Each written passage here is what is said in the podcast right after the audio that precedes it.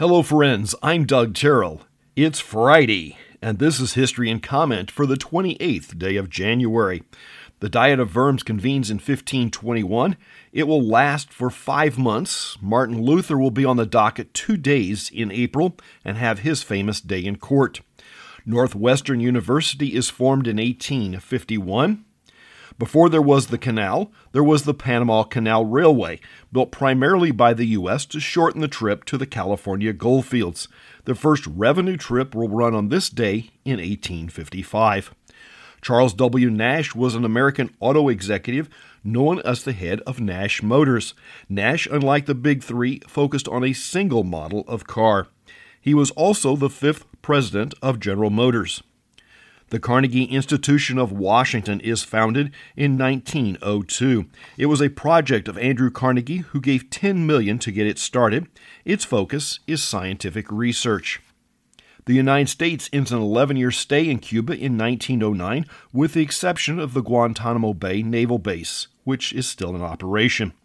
The Coast Guard is founded in 1915. It has been under the control of the Departments of Treasury, Transportation, and now Homeland Security, but can be transferred to the Navy by an act of Congress during wartime.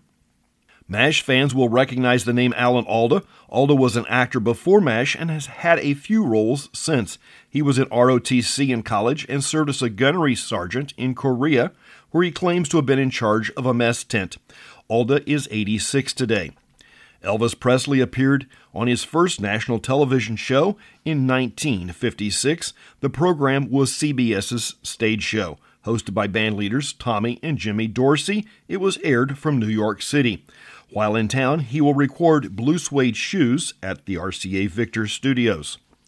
The Lego Company patents their block design in 1958. The design is still popular today. An estimated 400 billion elements have been produced. The National Football League announces that the Dallas Cowboys will begin playing in 1960 and the Minnesota Vikings in 1961.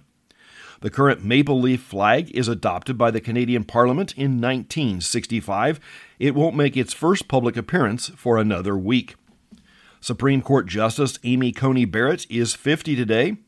Western New York, accustomed to getting large snows, is inundated in 1977 when over 8 feet fall in a three day period.